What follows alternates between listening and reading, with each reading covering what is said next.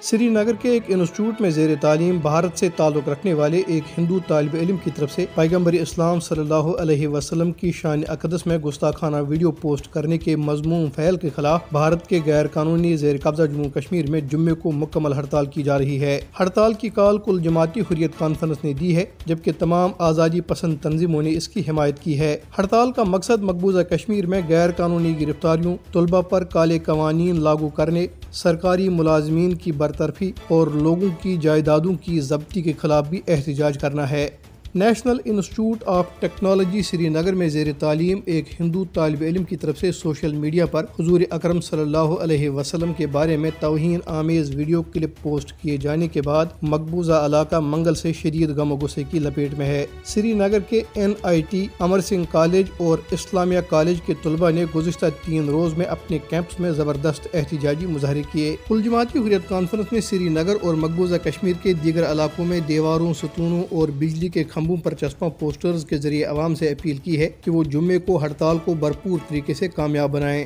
علماء اور آئمہ کرام نے بھی لوگوں سے اپیل کی ہے کہ وہ ہندو طالب علم کے گناونی جرم کے خلاف نماز جمعہ کے بعد مساجد کے باہر احتجاجی مظاہرے کریں۔ کل جماعتی حریت کانفرنس کے غیر قانونی طور پر نظر بند سینئر رہنما شبیر احمد شاہ نے نئی دہلی کی بدنامی زمانہ تہاڑ جیل سے بھیجے گئے ایک پیغام میں کہا ہے کہ کشمیری مسلمان کسی کو اپنے مذہب کا مذاق اڑانے کی ہرگز اجازت نہیں دیں گے۔ انہوں نے کہا کہ مسلمانوں کو مشتعل کرنے کے لیے ایسے گستاخانہ فعل ناقابل قبول ہیں۔ کل جماعتی حریت کانفرنس کے دیگر رہنماؤں پروفیسر عبدالغنی بٹ، آغا سید حسن الموسفی الصفی، محمد یوسف نقاش، غلام نبی وار، حکیم عبدالرشید، چودھری شاہین اقبال، جاوید احمد میر اور محمد عاقب نے اپنے بیانات میں ہندو طالب علم کی اس فعل کی مذمت کرتے ہوئے اسے کشمیری مسلمانوں کے جذبات کو ٹھیس پہنچانے کی دانستہ کوشش قرار دیا۔ دریاسنا بھارتی انفورسمنٹ ڈائریکٹریٹ کے اہلکاروں نے سری نگر میں کئی مقامات پر چھاپے مارے۔ یہ چھاپے دریائی Jhelum cooperative house building society کے نام پر ڈھائی کروڑ روپے سے زائد کے بینک فراڈ سے متعلق ایک جھوٹے کیس کے سلسلے میں مارے گئے۔